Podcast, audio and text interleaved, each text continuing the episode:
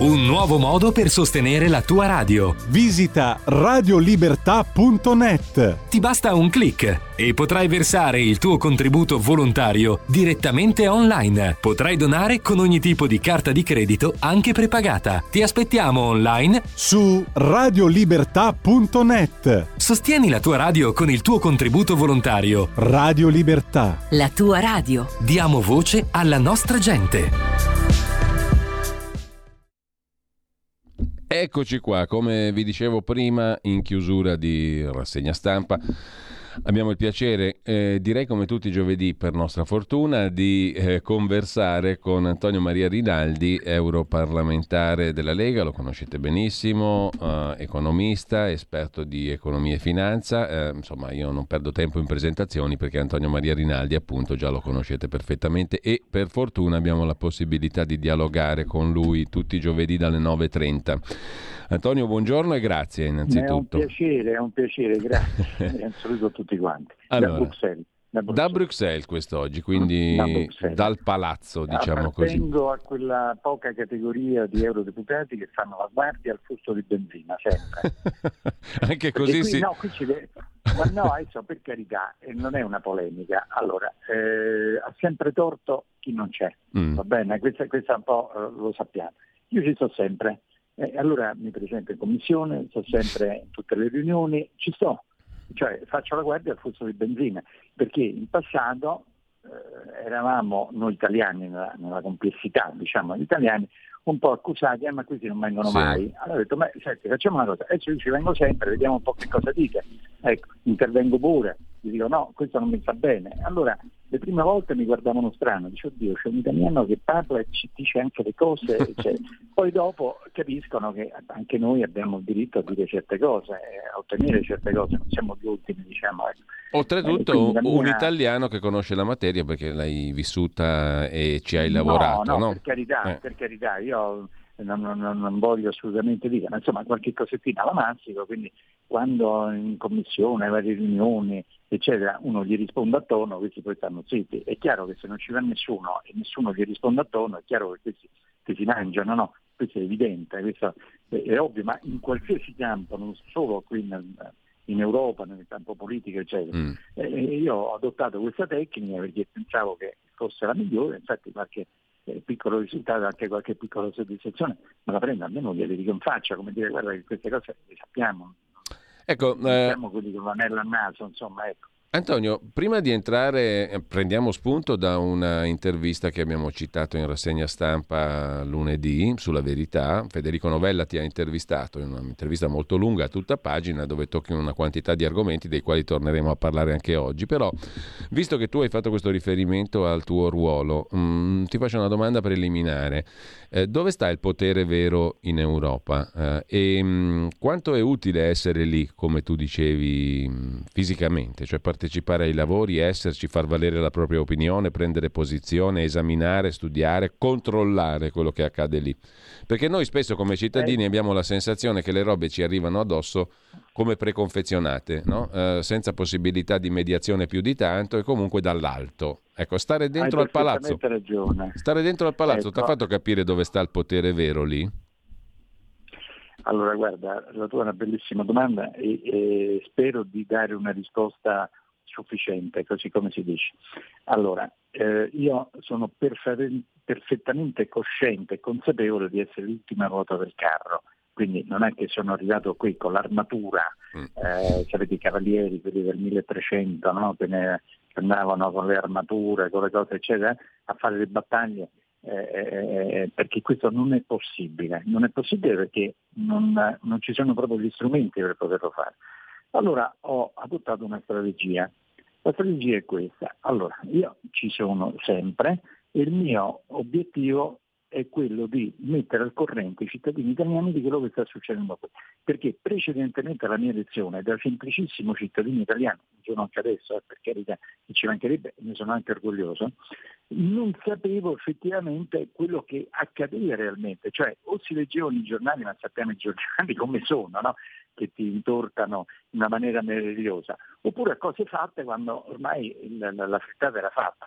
Quindi il mio obiettivo era quello di dire io voglio eh, per mezzo dei, dei, dei, canali che ho, vado in televisione, ecco, vado in radio, eh, ho l, l, il mio profilo Facebook abbastanza seguito, eccetera, mettere al corrente giorno per giorno di quello che sta veramente accadendo qui, perché credo che sia quella la funzione di un rappresentante eletto dagli italiani che viene qui a, in rappresentanza proprio degli interessi degli italiani e dell'Italia. Questo io ho sempre pensato, perché più di questo, vi dico sinceramente, non si può fare, anche perché purtroppo, e ce ne siamo accorti, il Parlamento europeo, nonostante sia l'unica istituzione votata, perché è l'unica, gli altri sono nominate, eh, ha dei poteri a dire la verità molto edulcorati, cioè sono veramente ridotti al minimo. Eh, uno pensa, ah ho votato, ho partecipato anche io al processo decisionale dell'Unione Europea perché ho votato il Parlamento perché pensa che il Parlamento effettivamente abbia dei grossi poteri. Purtroppo non ce l'ha questi poteri. Quindi l'unica cosa che io posso ragionalmente fare in piena coscienza è quella di mettere al corrente i miei concittadini di quello che avviene qui a Bruxelles. Questa è stata la mia linea e cerco di, di, di farla costantemente. Ecco. Fatta questa premessa, eh, mi collego a un altro spunto di attualità, poi torniamo ai temi molto importanti, credo, proprio dal punto di vista poi del riflesso che hanno su di noi, che hai affrontato anche nell'intervista alla verità. Ecco, oggi c'è un'altra intervista. Marco Cremonesi intervista um, Riccardo Molinari sul Corriere della Sera di stamattina e tra le varie questioni di cui parla il capogruppo della Lega alla Camera c'è anche la questione delle strategie in Europa della Lega. Sono usciti, li avrei visti, un paio di articoli in questi giorni sì. dove si dà conto del fatto che la Lega, tra virgolette, mm, cambia pelle in Europa, mm, cambia raggruppamento, il gruppo del quale tu fai parte, Identità e Democrazia, presieduto da Marco Zanni, è un po' poco efficace, diciamo, ha delle compagnie non proprio raccomandabilissime, insomma c'è una strategia di cambiamento all'orizzonte. Da questo punto di vista ti, allora. cito, ti cito, esattamente quello che dice mm, Riccardo Molinari al Corriere, dice sì. noi abbiamo cominciato a ragionare su quale debba essere il ruolo della Lega. Siamo al governo in comuni e regioni e al governo a Roma in ministeri cruciali e in Europa l'attuale collocazione ci consente di incidere di meno anche per alcuni compagni di viaggio che rendono il gruppo meno potabile. Per cui il partito ha deciso di sporcarsi le mani già all'epoca del governo Draghi e penso che sia meglio che su argomenti come i motori endotermici sia meglio dire abbiamo risolto piuttosto che lamentarci dell'Europa cattiva. Sono per una Lega che accetta le sfide, dice Molinari oggi al Corriere della Sera. Quindi, aggiungo io come forma, in sotto forma di domanda, quindi che succede? Allora, allora, c'è un famoso detto ehm, in Italia, credo, dalla Val d'Aosta fino alla Sicilia, dice il marito è l'ultimo a saperlo, almeno intendendo. allora, io sono qua, vi do la parola d'onore che io sono al di fuori di queste dinamiche, che rispetto pienamente.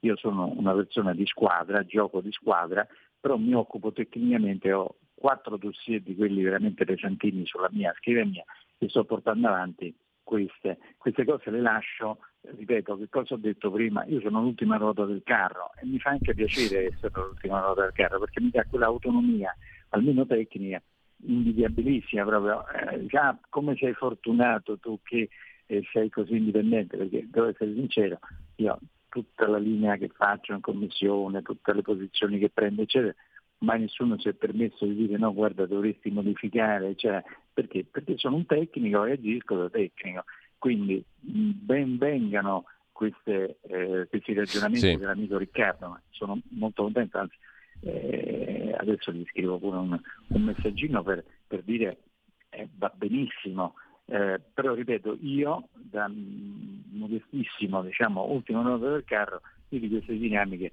non le so, cioè non partecipo a, a a, queste, a, queste, discussioni. Io mi occupo della parte tecnica perché ci vuole mm. qualcuno a livello tecnico. Senti, fammi fare una, una, domanda velenosetta, ma tu ti senti in compagnia di qualcuno di poco potabile nel gruppo in cui sei in Europa?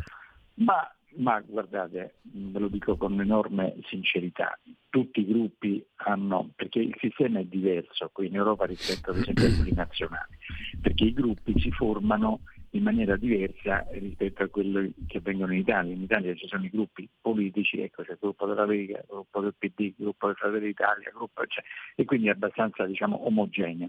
Qui i gruppi vengono fatti per nazioni, ecco, fra l'altro ogni gruppo può esistere se ci sono almeno otto nazioni che coagulano un, un numero di eurodeputati e quindi trovi di tutto mm. e di più.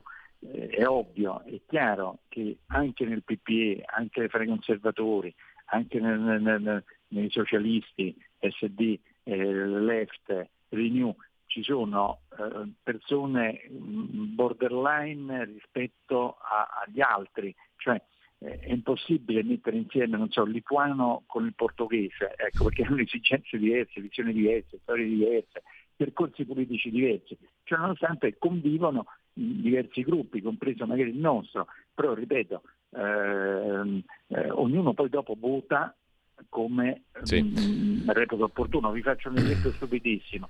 Noi quando votiamo, tante volte votiamo eh, magari eh, differente rispetto ai francesi eh, della Le Pen o ai tedeschi di Alternative for Deutschland e magari siamo più vicini per alcune cose con il gruppo dei conservatori del PPE, d'accordo? Per dire, cioè eh, noi votiamo a favore e quelli votano contro o viceversa, eh, ma questo avviene anche negli altri partiti. Cioè il concetto qui è molto diverso rispetto a quello dei gruppi italiani che sono, diciamo, sono lo stesso partito, è chiaro. Certo, eh, poi si vedrà, no?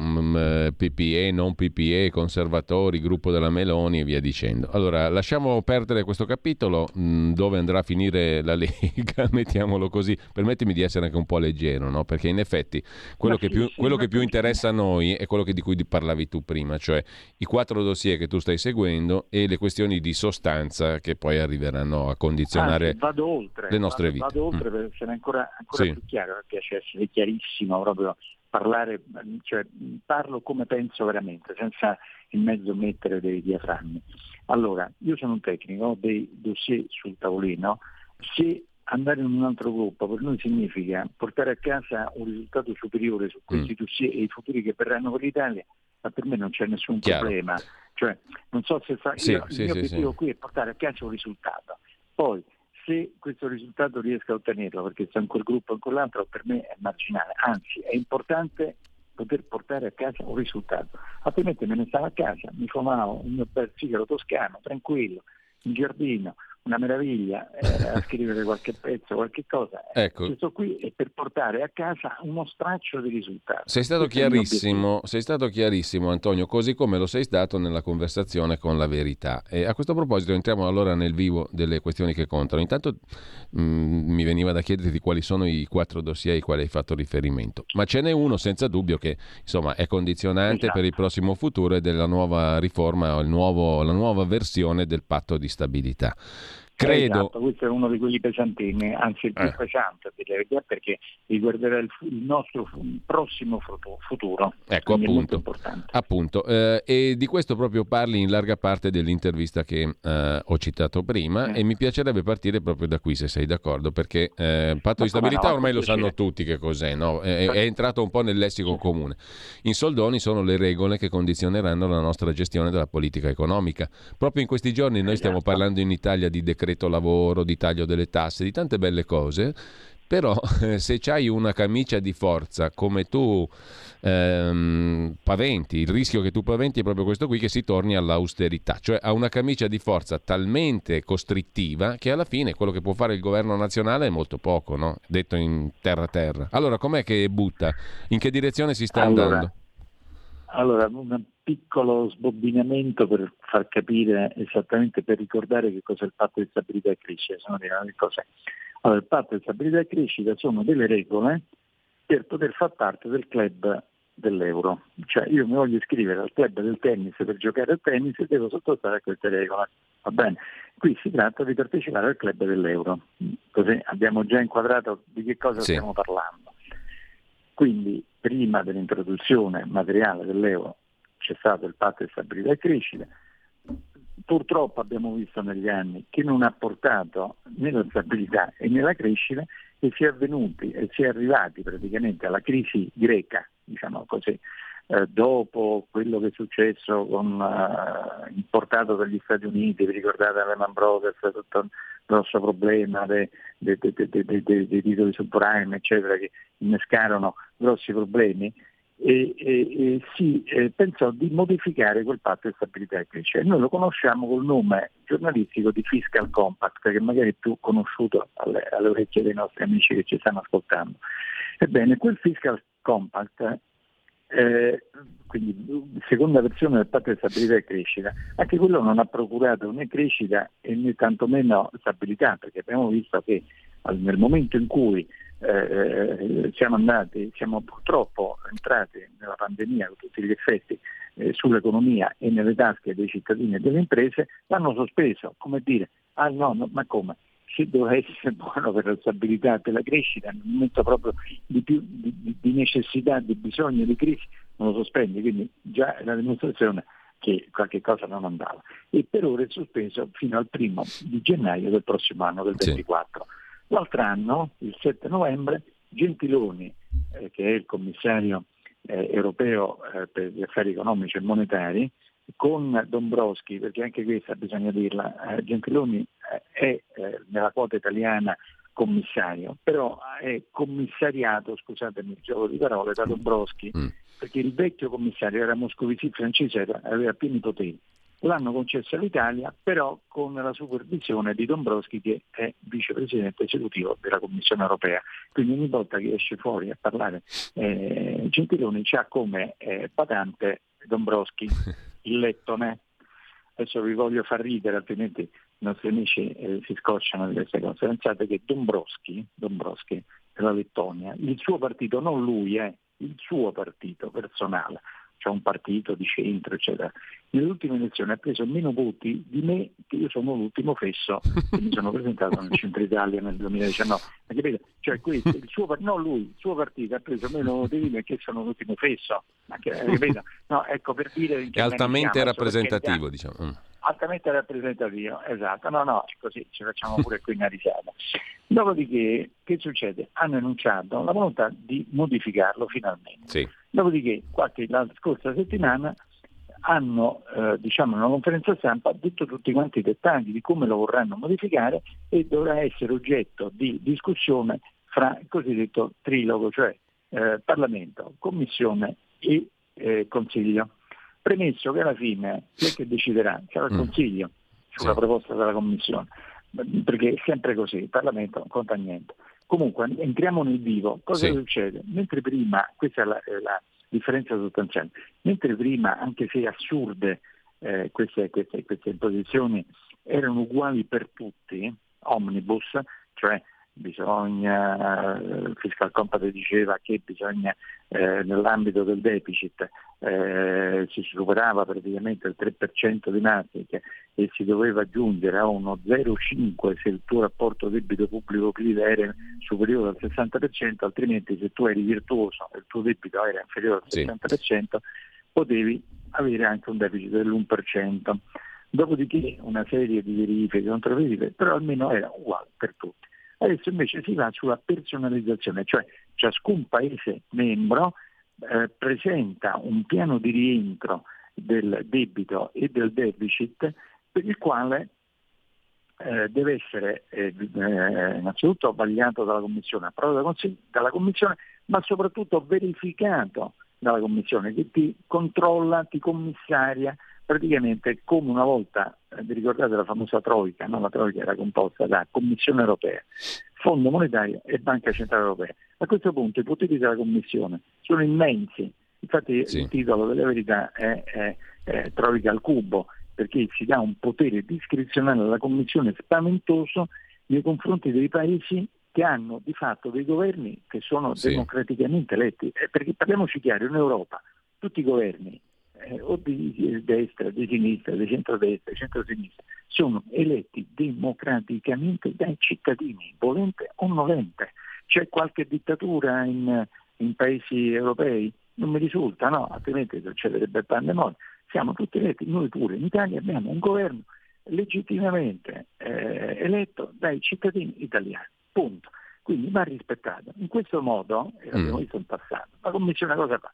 Se quel paese è amico, cioè se rispecchia la stessa linea politica della Commissione, adesso c'è la signora Ursula von der Leyen di centro molto sinistra, no centro sinistra, centro molto sinistra, E allora noi siamo come il fumo negli occhi. Se ci fosse ad esempio un governo di sinistra, ah, sono bravi, chiudiamo tutti quanti gli occhi, va bene, adesso qua, là, eccetera. Quindi vi si dà dei margini di discrezionalità immensi che vanno a intaccare il principio della democrazia.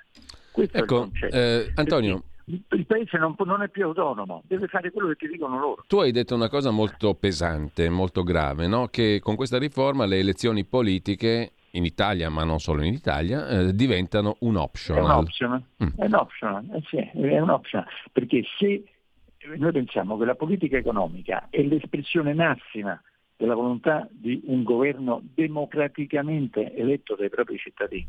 E se ti, io ti dico no, tu non lo puoi fare, altrimenti ti metto delle sanzioni, devi fare così, devi fare cos'ha, devi tagliare lì, devi tagliare là, non puoi fare questo ma devi fare quest'altro. Eh, io do un'enorme limitazione di democrazia e di, eh, a quel governo, cioè non lo metto quel governo di qualsiasi colore sia, per carità di Dio, nelle condizioni di poter effettivamente espletare il proprio mandato popolare. Dopodiché, se quel governo fa bene, viene eletto, se non fa bene, va a casa e ne viene eletto un altro. Così funziona la democrazia, fino a prova contraria. Ecco, ma non solo le elezioni diventano un optional, che è una cosa abnorme. Cioè, che andiamo a votare. Eh. Però però, ma, ma, c'è anche un altro problema, che tu entri in procedura di infrazione, quindi devi anche pagare, devi anche, diciamo così, pagare. Sì. E questo ma implica cosa, che cosa... tu non puoi più aumentare la spesa sociale, non puoi tagliare le tasse, non puoi realizzare le promesse che hai fatto a, ai cittadini. Bravissimo. E fra l'altro, la cosa incredibile, loro dicono, le precedenti sanzioni erano talmente alte che nessuno mai le ha pagate. Vi faccio un esempio la Francia, la virtuosa Francia, ma loro sono bravi perché c'è Macron, eh, viva l'Europa, eccetera, tutto bene Madame la Marchesa, negli ultimi vent'anni hanno infranto la legge, la, la, la, regola, non è una legge, la regola del 3% per ben 17 volte, l'Italia 11, eppure eh, noi siamo brutti, sporchi e cattivi, loro sono bravi, anzi ci fanno pure le romanzine. Ecco. Allora cosa hanno pensato qui in Commissione? Hanno detto, ma se noi facciamo una ehm, diciamo delle sanzioni fortissime e poi fino adesso non l'ha pagate nessuno perché sono assurde, va bene. Allora riduciamo queste sanzioni, però le facciamo pagare veramente. Capito la, la filosofia? Qual è quella? Li puniamo, è come dire guarda per divieto di sosta io ti faccio un milione di euro di multa, è chiaro che non la paghi, ma se io ti faccio, non so, eh, 500 euro di multa hai più probabilità di incassarle, giusto?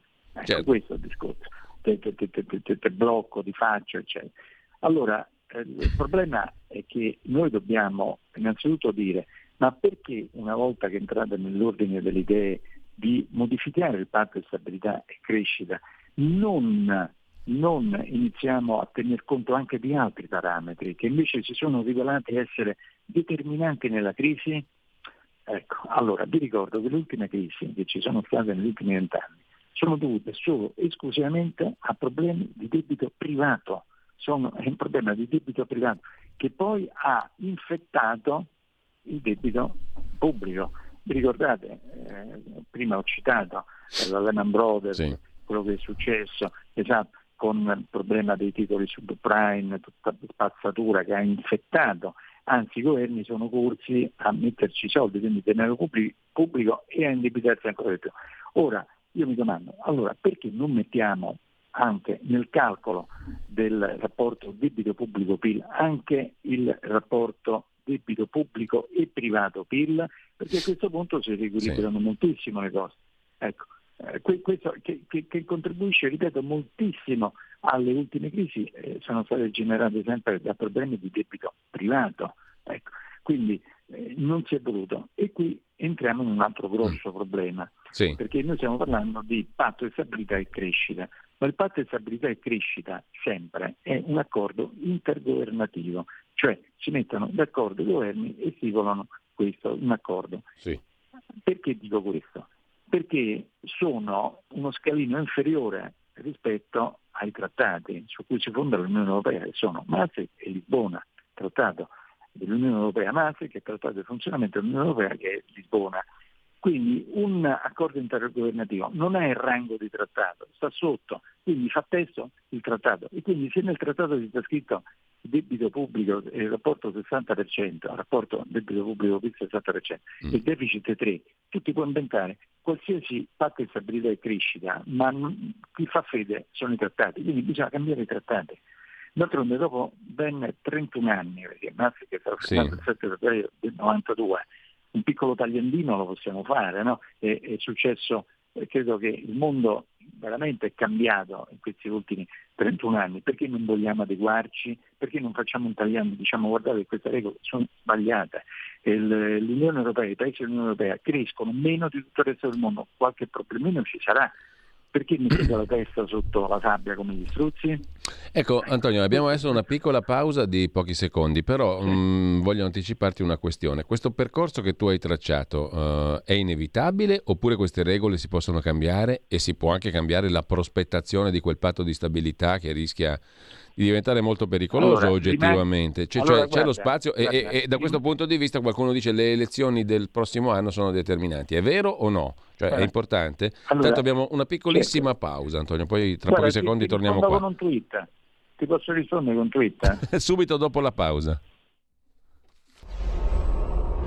Radio Libertà. Veniamo da una lunga storia e andiamo incontro al futuro con spirito libero per ascoltare tutti e per dare voce a tutti. La tua radio è ascoltabile anche con la televisione in digitale. Sul telecomando della televisione digitale o del tuo ricevitore digitale puoi scegliere se vedere la TV o ascoltare la radio risintonizza i canali radio e troverai anche Radio Libertà, canale 252.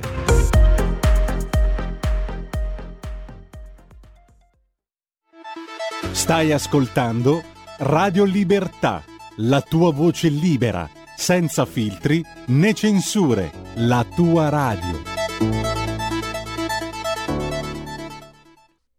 Rieccoci in onda con Antonio Maria Rinaldi. Allora, c'è lo spazio per cambiare, le elezioni del 24 sono importanti, però non mi devi rispondere per, carpi- allora. per carpire un'altra volta il mio voto e poi, e poi gabbarci un'altra volta. Eh. Sono, Lo dico con simpatia. Sono, cioè, adesso il punto è, sono, sì. sono, veramente importanti o no? C'è sono modifica? importantissime. Ah. Sono importantissime, anzi oserei dire anche addirittura arrivati a questo punto sono ancora più importanti delle elezioni nazionali, perché visto che qua eh, vengono eh, prese delle decisioni che poi dopo devono essere adottate, bisogna creare una diversa maggioranza, eh, perché in questo momento c'è sì. centro molto a sinistra, centro e sinistra molto spinta, bisogna ribaltare in maniera tale che anche la Commissione sia espressione della volontà di cambiare regime quindi sono importantissime. Mi dispiace quando vediamo delle percentuali bassissime, perché vuol dire che allora va tutto bene, cioè se uno non va a votare, dice ma mi sta bene come sta, mentre invece poi ne paghiamo le conseguenze sulla nostra pelle. Quindi è importantissimo che si vada a votare, purtroppo si vota solo in un giorno alle, alle, alle, alle europee, non c'è anche il lunedì. Lo so che in genere a fine maggio eh, le giornate sono belle, si va a fare il giro ai laghi, si va al mare, si va in montagna, si va, si va fuori porta, diciamo. Però è importantissimo andare a votare quel giorno perché poi riguarda il futuro del proprio paese per i prossimi cinque anni. E poi non ci lamentiamo quando leggiamo sul giornale ah, eh, l'elettrico fatto mm. in una maniera non sostenibile, eh, la, la, la, le classi energetiche delle case fatte così oppure ci fanno mangiare i vermi oppure la farina non ci lamentiamo poi dopo no? ecco Antonio, di votare eh. Antonio, quella riforma di cui parlavi del patto di stabilità si intreccia anche con un'altra sì. questione, quella del PNRR, no? Eh... Bravissimo, infatti lo, lo specifico sì perché qui ci sono dei paradossi. Eh. Allora, premesso che i soldi presi con il recovery, cioè per mezzo del PNRR, che è praticamente la, la, i piani nazionali per l'esecuzione diciamo, di quello previsto dal recovery, eh, sono debito, cioè non è che sono soldi regalati, mm. sono inseriti nel computo del debito, ma sono iscritti come debito. Ecco, anche quello non si è tenuto conto di scorporarlo da quel calcolo famoso della, della, eh, previsto dalla, dalla, riforma del patto di stabilità. Come dire, ma come? Mi presti, mi dici pure tu quello che devo fare e non mi metti da una parte, non ne tieni conto, come non tieni conto degli investimenti fatti in determinate opere? Cioè, attenzione, qui stiamo rischiando veramente il paradosso. Come dire, tu mi presti questi soldi, mi dici anche tu quello che devo fare, perché non sono libero, anzi mi vieni a controllare che effettivamente perché eh, sono, pre- sono, prestiti che poi dovrò restituirti sia in capitale che in interesse, sì. Tanto è vero che lo scrivo nel debito del pubblico, dopodiché quello non me lo scorpo, ritieni conto anche quello e mi sanzioni se cioè, sono delle cose allucinanti. Cioè uno dice ma le pensate prima di scriverlo oppure le vengono così? Insomma, insomma. io oppure, Europa ti faccio indebitare e poi ti punisco per il debito. ti punisco, cioè è assurdo. Allora, la, il, il, tweet che volevo dire prima, no? mm. la, la, Francia a effetto volevo dire prima, e badate bene questa cosa l'ho detto in aula a Strasburgo davanti a tutti, proprio per contestare il fatto che i trattati vanno cambiati. Ho detto guardate che i trattati su cui si fonda l'Europea, Maastricht e Lisbona, sono stati scritti in due città, Maastricht e Lisbona, non sono stati scritti sul Monte Sinai, ho detto, cioè non sono le tavole della legge con Mosè che è sceso, eccetera, sono le tavole della legge scritte il Padre Eterno e non si discutono. Questa l'abbiamo scritta noi, a Maastricht e a Lisbona si possono cambiare tranquillamente, cioè se ci rendiamo ecco. conto che non sono idonei, si cambiano, ma che ci autoponiamo, ci spariamo sui piedi da soli. ecco, so. da questo punto di vista, i conservatori di Giorgia Meloni, piuttosto che il Partito Popolare Europeo, in base al discorso pragmatico che facevi prima, cioè se questi qui vogliono andare in questa direzione, a me non mi interessa far parte di un gruppo o di un altro, la pensano così? Quindi ci sarà possibilità di cambiare direzione? Ma io mi auguro che innanzitutto la palla diciamo, sia eh, da parte dei cittadini europei e italiani, cioè vogliamo cambiare perché non ci sta bene questo indirizzo fino adesso che ha avuto la Commissione, che è espressione del centro-sinistra-sinistra. E vi ricordo, perché ve lo ricorderò per sempre, perché quel giorno è stato un brutto giorno, la signora Ursula von der Leyen, quando è arrivata qui e ha chiesto la fiducia, è passata per sette voti, è passata. Avete capito bene? Cioè, allora eravamo 753 perché c'erano anche gli inglesi, adesso siamo 705 di europarlamentari, perché non sono stati riassegnati tutti quanti quelli inglesi, ma solo una parte. Ebbene, per sette voti è passata la signora Ursula von der Leyen, quindi proprio per un soffio, e questi voti li aveva dati il Movimento 5 Stelle. Se non li avessi dati molto probabilmente non ci sarebbe la signora Ursula von der Leyen, si sarebbe presentato un altro e quest'altra persona doveva almeno dialogare con tutti per poter essere eletta. Questo non è avvenuto, ci ritroviamo la signora Ursula von der Leyen con tutta una squadra di eh, commissari e vediamo gli effetti ogni giorno, lo vediamo sui giornali, diciamo questi sono matti. Ecco. Quindi questo non scordiamocelo per cortesia, perché cioè, questi sono fatti. Ecco, ma al di là dei gruppi parlamentari, tu fai un altro, tocchi un altro tasto nella chiacchierata con la verità di cui parlavamo prima. Cioè tu mm, fai questa osservazione, che hai già fatto prima, no? Gentiloni è commissariato da Dombrovskis, il commissario piazzato però dai tedeschi, eh, i quali ci stanno conquistando di nuovo tu argomenti. Ci hanno provato due volte con le armi, ci sono riusciti adesso con i trattati. Insomma, in Italia festeggiamo la liberazione, Aspetta, ma c'è una nuova... anche una cosa. Eh.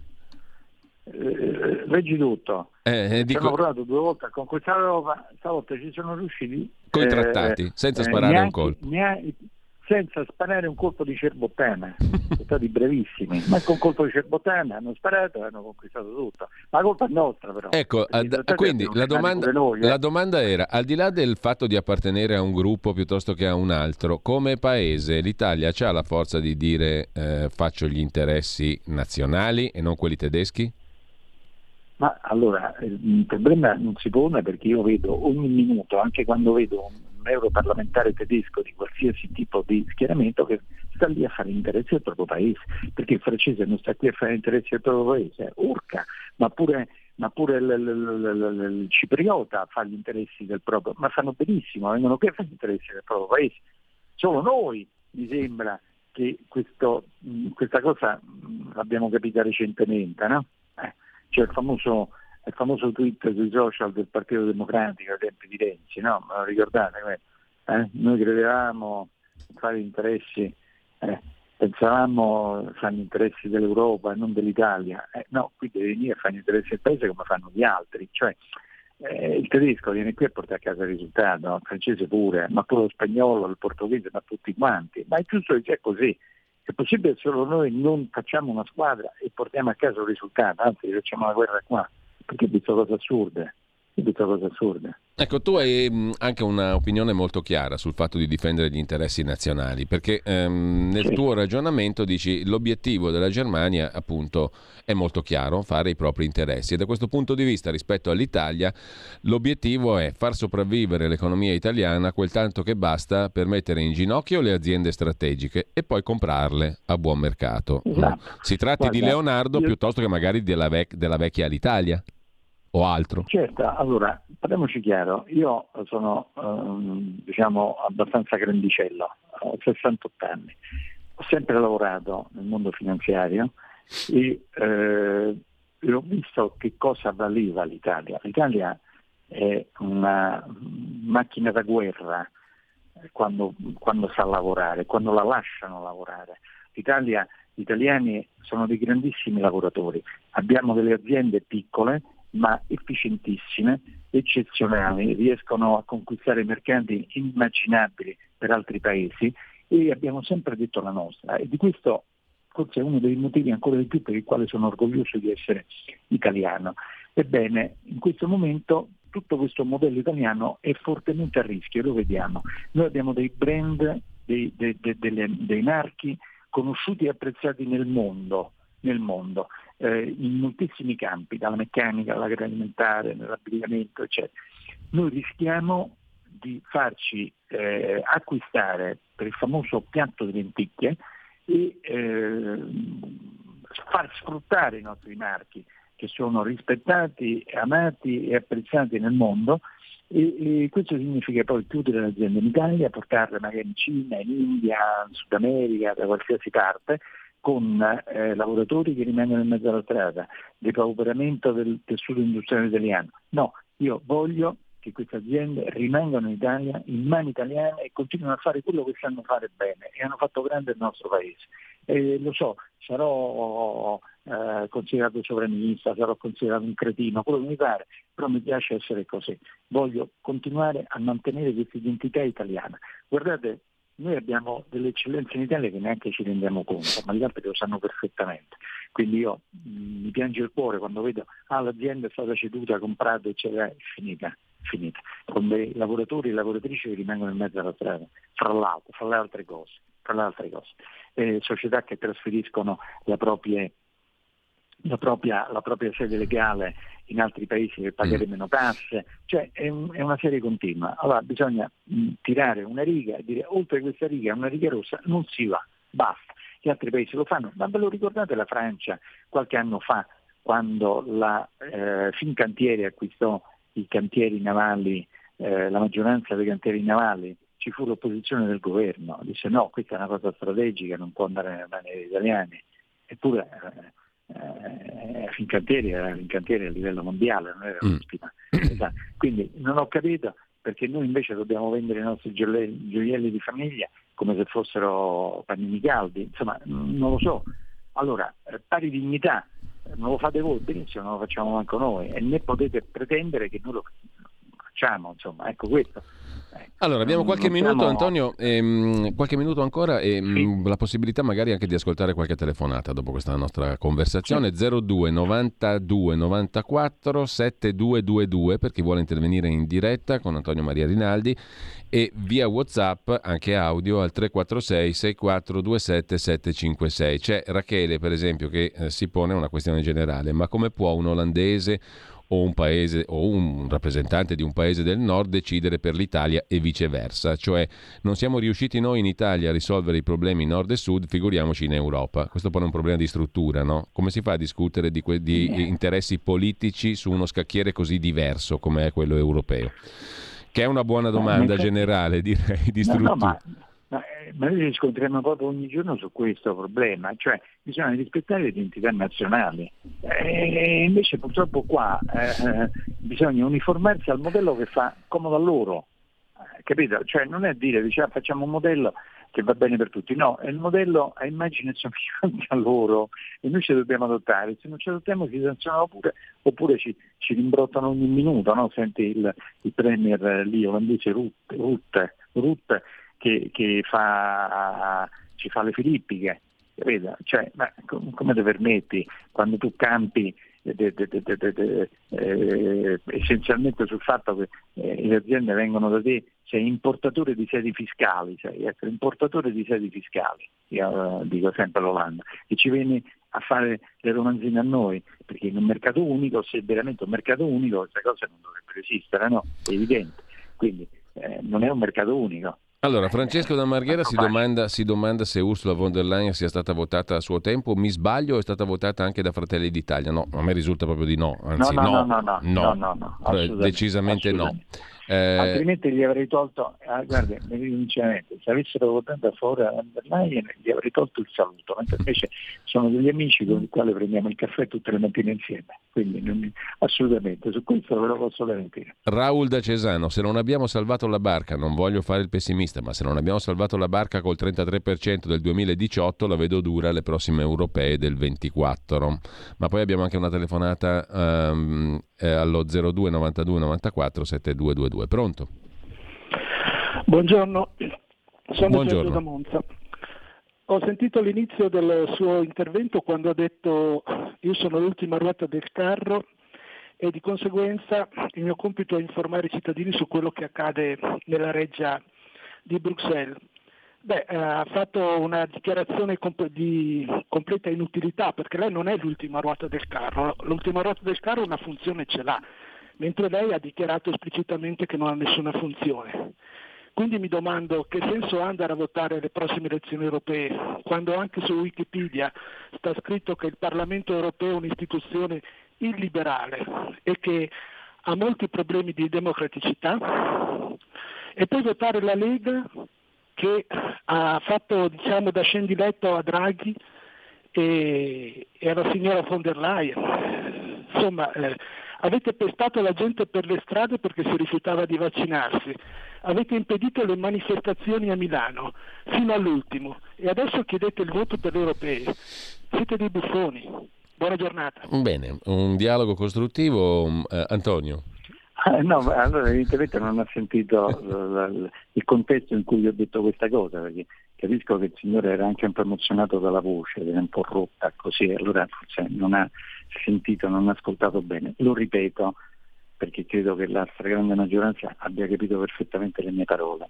Allora, io ho detto riguardo alle future alleanze, io sono l'ultima ruota del carro perché mi occupo della parte tecnica, quindi credo di non essere inutile, anzi più che utile perché mi occupo di tutta la parte tecnica, cioè in commissione ci deve andare un italiano, ci vado io, i suoi consigli sono l'unico italiano presente nel, nel, nelle discussioni e quindi il mio modestissimo diciamo, contributo credo di averlo e di non essere inutile mentre invece essendo l'ultima ruota del carro nelle decisioni di alleanza, perché mi spetta a me, non ho dei ruoli mm. all'interno che mi consentono di partecipare a questo processo di aggregazione, perché il mio tempo, ripeto, per l'ennesima volta lo, lo, lo, lo faccio. Dopodiché, per quanto riguarda le altre sì. accuse che diceva, avete, avete, avete, io la verità, eh, per quanto riguarda la storia eh, del, del, del, eh, dei blocchi per le cose, è stato il governo Conte 2 e Draghi che ha avuto eh, diciamo, la, la, la, cosa di, diciamo, ogni paese si è regolato in maniera diversa, quindi non è che sono io che, cioè, forse pensavo di parlare col Presidente del Consiglio al telefono, ma ripeto, sono l'ultima ruota del carro, nel senso dal punto di vista decisionale di queste cose che abbiamo detto, alleanze eccetera. Poi dal punto di vista tecnico invece non sono l'ultima ruota del carro, questo, anzi sono il primo del carro, va bene, mi sei contento. Allora, c'è un messaggio da Dario che va nella direzione delle tue argomentazioni circa la questione del debito, Antonio, ovvero mi risulta, scrive il nostro ascoltatore, che il debito di uno Stato è formato da quattro voci. Debito pubblico, altissimo in Italia, debito privato fuori controllo negli Stati Uniti, debito delle imprese, ne sanno qualcosa di più i tedeschi, debito bancario finanziario, vedi Germania e Inghilterra. Perché si parla sempre solo di debito pubblico col rischio che a ripianarlo siano i risparmiatori privati e non si parla mai delle altre tre voci che possono essere ripianate dalla BCE stampando denaro che, come disse Draghi, non può finire, scrive Dario. Mm. Eh, eh, essenzialmente quello che ho detto io, basterebbe per riequilibrare un pochino le cose qui in Europa, poter eh, inserire nei famosi parametri anche il debito privato. Tanto per fare un esempio, prima abbiamo nominato il, il Rutte, che è il premier olandese, se in questo momento noi inserissimo anche il debito privato, l'Olanda sarebbe il fanalino di coda perché hanno un debito privato immenso. Ecco, mentre invece l'Italia sarebbe fra le più virtuose perché ha un debito privato molto più basso rispetto a quello degli altri paesi dell'Unione Europea. Quindi eh, giusto, bisognerebbe inserire anche il debito privato, però siccome trattati su cui si fonda l'Unione Europea, Maastricht e Lisbona, c'è scritto solamente debito pubblico, questi fanno riferimento solo al debito pubblico e poi ho detto cambiamoli, eh, perché finché non si arriva a questo è, non, è difficile. Eh? Allora, abbiamo due telefonate in attesa 02 92 94 7222. Pronto? Pronto, buongiorno. Sì, pronto, eh, buongiorno, chiamo da Trieste. Io volevo chiedere una cosa. Ho sentito che la FD verrebbe eh, diciamo, estromessa dal gruppo, chiamiamo così, di destra. Ma se alle prossime elezioni vogliamo cambiare l'Europa, eh, se iniziamo già adesso a dire eh, tu no, tu no, tu no, tu no, eh, va a finire che eh, le elezioni le rivincono gli altri. Quindi ehm, non capisco il motivo perché deve essere un partito di destra deve essere eliminato dalla destra. Grazie. Altra chiamata, pronto? Caduta. Eh, Antonio, prego. No, io non so che cosa rispondere per, per il motivo che ho detto prima. Io non partecipo a questo tipo di, di, di confronto, cioè io mi occupo di altre cose. Eh, quindi non partecipo alle alleanze contro alleanze come non ho partecipato eh, quando sono stato eletto al processo diciamo, di aggregazione eh, del gruppo e non partecipo adesso, adesso leggo sui giornali come lo leggete voi, non mi sembra all'interno che ci sia la volontà di discutere quello o quell'altro, perlomeno dal mio osservatorio, poi per carità eh, io eh, sono qui e come ho detto prima il marito è sempre l'ultimo a saperlo, eh, per dire, no? Ecco, come battuta. Però non mi sembra che ci sia, magari sui giornali esasperano un pochino, scrivono perché devono scrivere, ecco.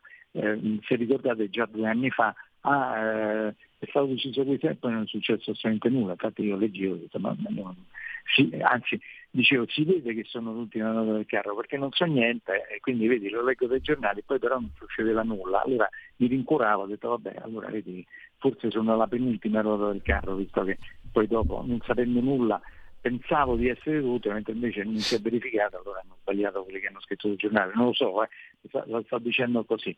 Però, allora. ehm, ripeto, è necessario invece andare a votare per rispondere a quel signore che prima aveva, cioè, è quanto mai necessario andarci, perché se ti stanno bene le cose come stanno adesso, allora continua. È chiaro che c'è un vento in Europa, perché mm. non è che se cambia solo un paese succede qualche cosa eh, ci sono 268 milioni, quanti sono? 260, eh, eh, scusate, 450 eh, milioni di persone eh, in Europa, è chiaro che tutti quanti devono andare in elezione, non è che se solo in Italia vince la destra, solo in Spagna, solo in un paese, qui non cambia perché le maggioranze sono altre, questo è evidente, quindi se il vento cambia come pare, perché pure in Francia abbiamo visto l'ultima sì. eh, elezione sono andate in una certa maniera, e anche in Spagna il vento sta girando dall'altra parte, anche in Germania qualche cosa cambia. E allora ci sono tutti i presupposti affinché cambi anche qua con la sommatoria di tutti quanti i partiti di centrodestra che hanno più peso, che cambia anche la Commissione. Quindi quando diciamo ah, nel 19 la Lega ha preso il 33%, cambiamo niente, ah, ma eravamo solo noi. È come dire, guarda, ti metto a sparare con un fucile contro 100, devono esserci, non dico tanto, ma almeno una quarantina di fucili qui, 60 o 50 e 50 per, per cambiare. Eh, eh, cioè mi meraviglio che vengano fatte queste domande, insomma, ecco, vuol dire che non si conosce come funzionano quei meccanismi. Allora, pochi minuti e abbiamo un audio messaggio, un messaggio WhatsApp e una telefonata. Sentiamo l'audio messaggio. Sì, sono Walter. Caro Giorgio, scambiare l'umiltà per inutilità è davvero poco intelligente. Comunque, io Rinaldi lo vorrei presidente del mondo insieme a Carlo Cambi e insieme a Giulio Cainarca, perché si che capisce trio. solo dal parlare che vuol fare gli interessi dell'Italia. Punto. C'è poco da capire. Se non abbiamo ancora capito oggi che le elezioni europee saranno importantissime, che peste ci colga. Bene, questo era un altro ascoltatore. Poi c'è Gianni da Roma che scrive: Perché non chiediamo di legare l'osservanza dei parametri capestro europei, tipo il 3%, eccetera, al raggiungimento di un unico regime fiscale? Mi spiego meglio: le società che operano in Europa dovrebbero tutte sottostare a un uguale regime fiscale, nessun paradiso fiscale olandese o lussemburghese. Questo sarebbe avere un'Unione Europea con reali fondamenti comunitari. Il che, ehm, Antonio, da una parte prefigurerebbe un passo in più verso il superstato europeo, come qualcuno già tempo fa l'aveva chiamato, il vecchio Umberto Bossi. E, e dall'altra parte però presupporrebbe un equo trattamento di tutti. No? Um, non so se sia più auspicabile la nascita di un superstato oppure altro. Però la natura dell'Unione Europea rispecchiata, come tu dicevi, nei trattati fondativi, quella si può modificare? Sì, si deve modificare, perché quello che tu hai sottolineato all'inizio è dobbiamo intervenire alla radice, no? non, eh, certo. non, nei cascami, ma nelle fondamenta Bravo. di questa cosa. Esatto, esatto. Ma eh, il discorso è questo. Eh, siamo certi che paesi, ad esempio come l'Olanda, siano d'accordo nell'unione fiscale? Eh, che fanno? Se facciamo un'unione fiscale scappano tutti da là. Fino adesso tutte aziende anche italiane hanno fatto le sedi fiscali lì perché pagano meno tasse. Eh, eh, Nel momento in cui ci sarà l'unione fiscale, questi vengono solo turisani e basta. Quindi bisogna vedere se eh, sono tutti d'accordo. Noi potrebbe essere anche al limite a fare delle virgolette enormi, d'accordo, ma sono loro i primi che non lo vogliono, no? È evidente, è, è, è lampante, no? È lampante. Allora, una telefonata, pronto? Sì, pronto, buongiorno Gino di Ostia. Buongiorno. Onorevole, io mi ricordo di lei qualche anno fa all'Hotel Cursal. Eh, complimenti in tutti i modi per, come, mh, per, la sua attività politica. Ora, venendo al discorso dell'Europa, ma soprattutto al problema del PD o delle sinistre, che eh, vanno contro gli interessi italiani e solo contro gli interessi italiani. Noi ci dimentichiamo che purtroppo in Italia, finita la guerra, il più grande partito comunista chi lo ha avuto? L'Italia. Gli altri erano, avevano un partito ai minimi storici come partito comunista. Ora le scorie di, di, di, di questo partito anche a tutt'oggi sono presenti e questo e questo lo dimostra appunto l'atteggiamento di questi personaggi che sono contro gli interessi italiani. Oltretutto basta ricordarci la nomina fatta contro il governo attuale dell'onorevole, dell'ex onorevole Di Maio in, in Europa mm. al Golfo Persico, ai paesi, ne avevamo parlato, arabi. Sì. Ecco, tutto qua. Ho voluto solo ricordare questo. Di nuovo buongiorno, grazie. Ecco Antonio, per concludere. Ecco, allora, eh, siamo sempre lì purtroppo il discorso. Eh, stato toccato, c'è il PD, c'è, eh, guarda, la verità, ve la dico sinceramente, quello che penso è questo. Il PD in tutte le sue declinazioni anche passate, perché prima si chiamava in altra maniera, ma insomma la sostanza è sempre quella, l'origine è sempre quella, eh, ha trovato a Bruxelles la certificazione che non l'aveva in Italia. Cosa significa? E ogni volta che c'era un governo PD qui gli battevano le mani, no, bravi, bravi, complimenti, eccetera. Quanto. Quindi gli si sono buttati mani e piedi eh, ai dettami europei, solo che non hanno, eh, cioè forse lo sapevano, eh, che non facevano interesse del nostro paese. Questo è il, punto, questo è il punto fondamentale. Cioè non si possono servire due padroni, o servi l'Europa o servi il proprio paese. Eh, è niente da fare eh, oppure riesce a, cambiare, riesce a cambiare la musica qui a Bruxelles mandando finalmente dei rappresentanti che eleggono una commissione orientata dalla stessa parte della maggioranza dei governi europei, perché speriamo che saranno di centrodestra, allora un pochino cambia. Questo è il problema. La sinistra in Italia ha sempre subitamente eh, è stato dietro ai dettami europei perché mi riceveva la certificazione. Gli dicevano bravi, quando arrivavano qui e battevano le mani. Era, cioè, se, la cantavano e se la suonavano da soli, ecco, non so se, se sono stato chiaro. E quello è avvenuto, quello è avvenuto. Invece noi dovevamo fare esclusivamente l'interesse del paese nostro come lo fanno tutti gli altri in maniera sacrosanta. Quando mi vota un cittadino, il cittadino vuole che uno venga a fare i propri interessi che coincidono con quelli del proprio paese, non gli interessi della Germania o della Francia. Quindi già sono bravi a farseli loro gli interessi loro. Noi dobbiamo perseguire i nostri interessi perché badate bene, l'Italia è uno dei paesi più ricchi al mondo e ha più da perdere degli altri paesi. Questo è il punto. L'Italia è un paese ricchissimo in tutto, in qualsiasi campo, vengono qui e, e ci portano via la roba, eh, veramente per un piatto di lenticchie. A noi piange il cuore, ripeto, ho i capelli bianchi, ho visto un'Italia veramente forte, grande, che diceva la sua rispettata. Mi piange il cuore di vederla così. Eh, ecco Antonio, noi dobbiamo salutarci, però tu hai aperto uno spazio di conversazione interessantissimo anche per il futuro, a mio giudizio, perché attraverso tutto questo ragionamento e attraverso l'accento che tu hai posto sulla necessità di mettere mano ai trattati, cioè alle fondamenta di questa Europa, si aprono dei problemi politici enormi, perché eh, siamo in presenza di un esperimento unico al mondo, quello dell'Unione Europea, no?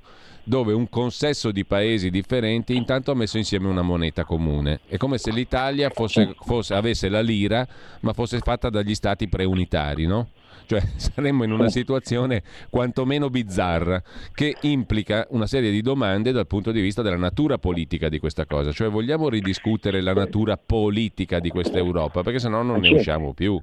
Questo è il punto. Però Bisogna... ricordo che quando fu fatta l'Italia due, a, due, a due botte, diciamo, 1861 e poi con eh, Stato Pontificio, con Roma, eccetera, nel 1870, mm. immediatamente ci fu l'unificazione di tutto, immediatamente, anche con problemi eh, sì, all'inizio sì. per carità, però ci fu un'unificazione di tutto, di tutto.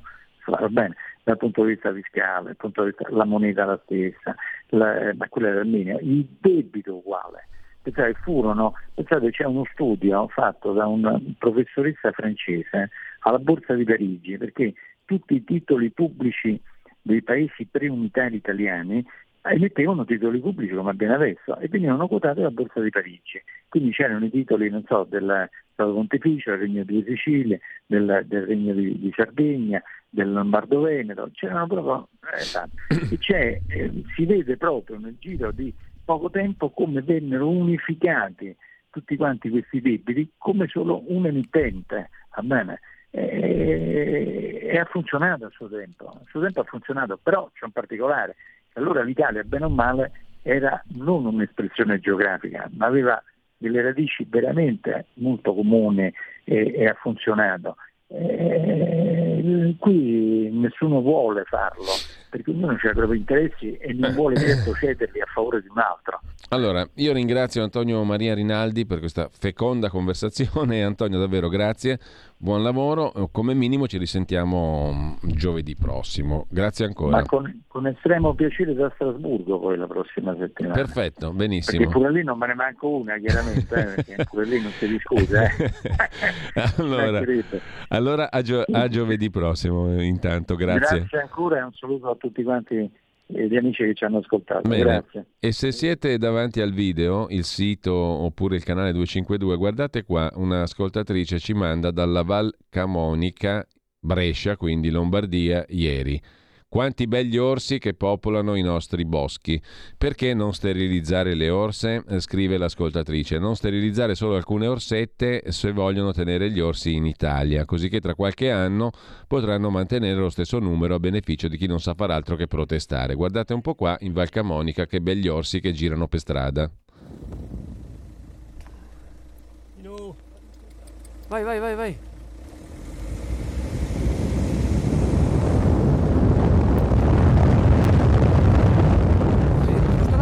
Beh, roba, roba grossa, eh? In giro per la Valcamonica.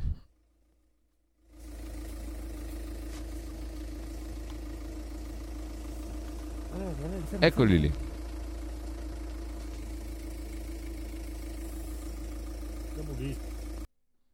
Bene, buona prosecuzione di ascolto. Con voi tra poco Pierluigi Pellegrin, oltre la pagina.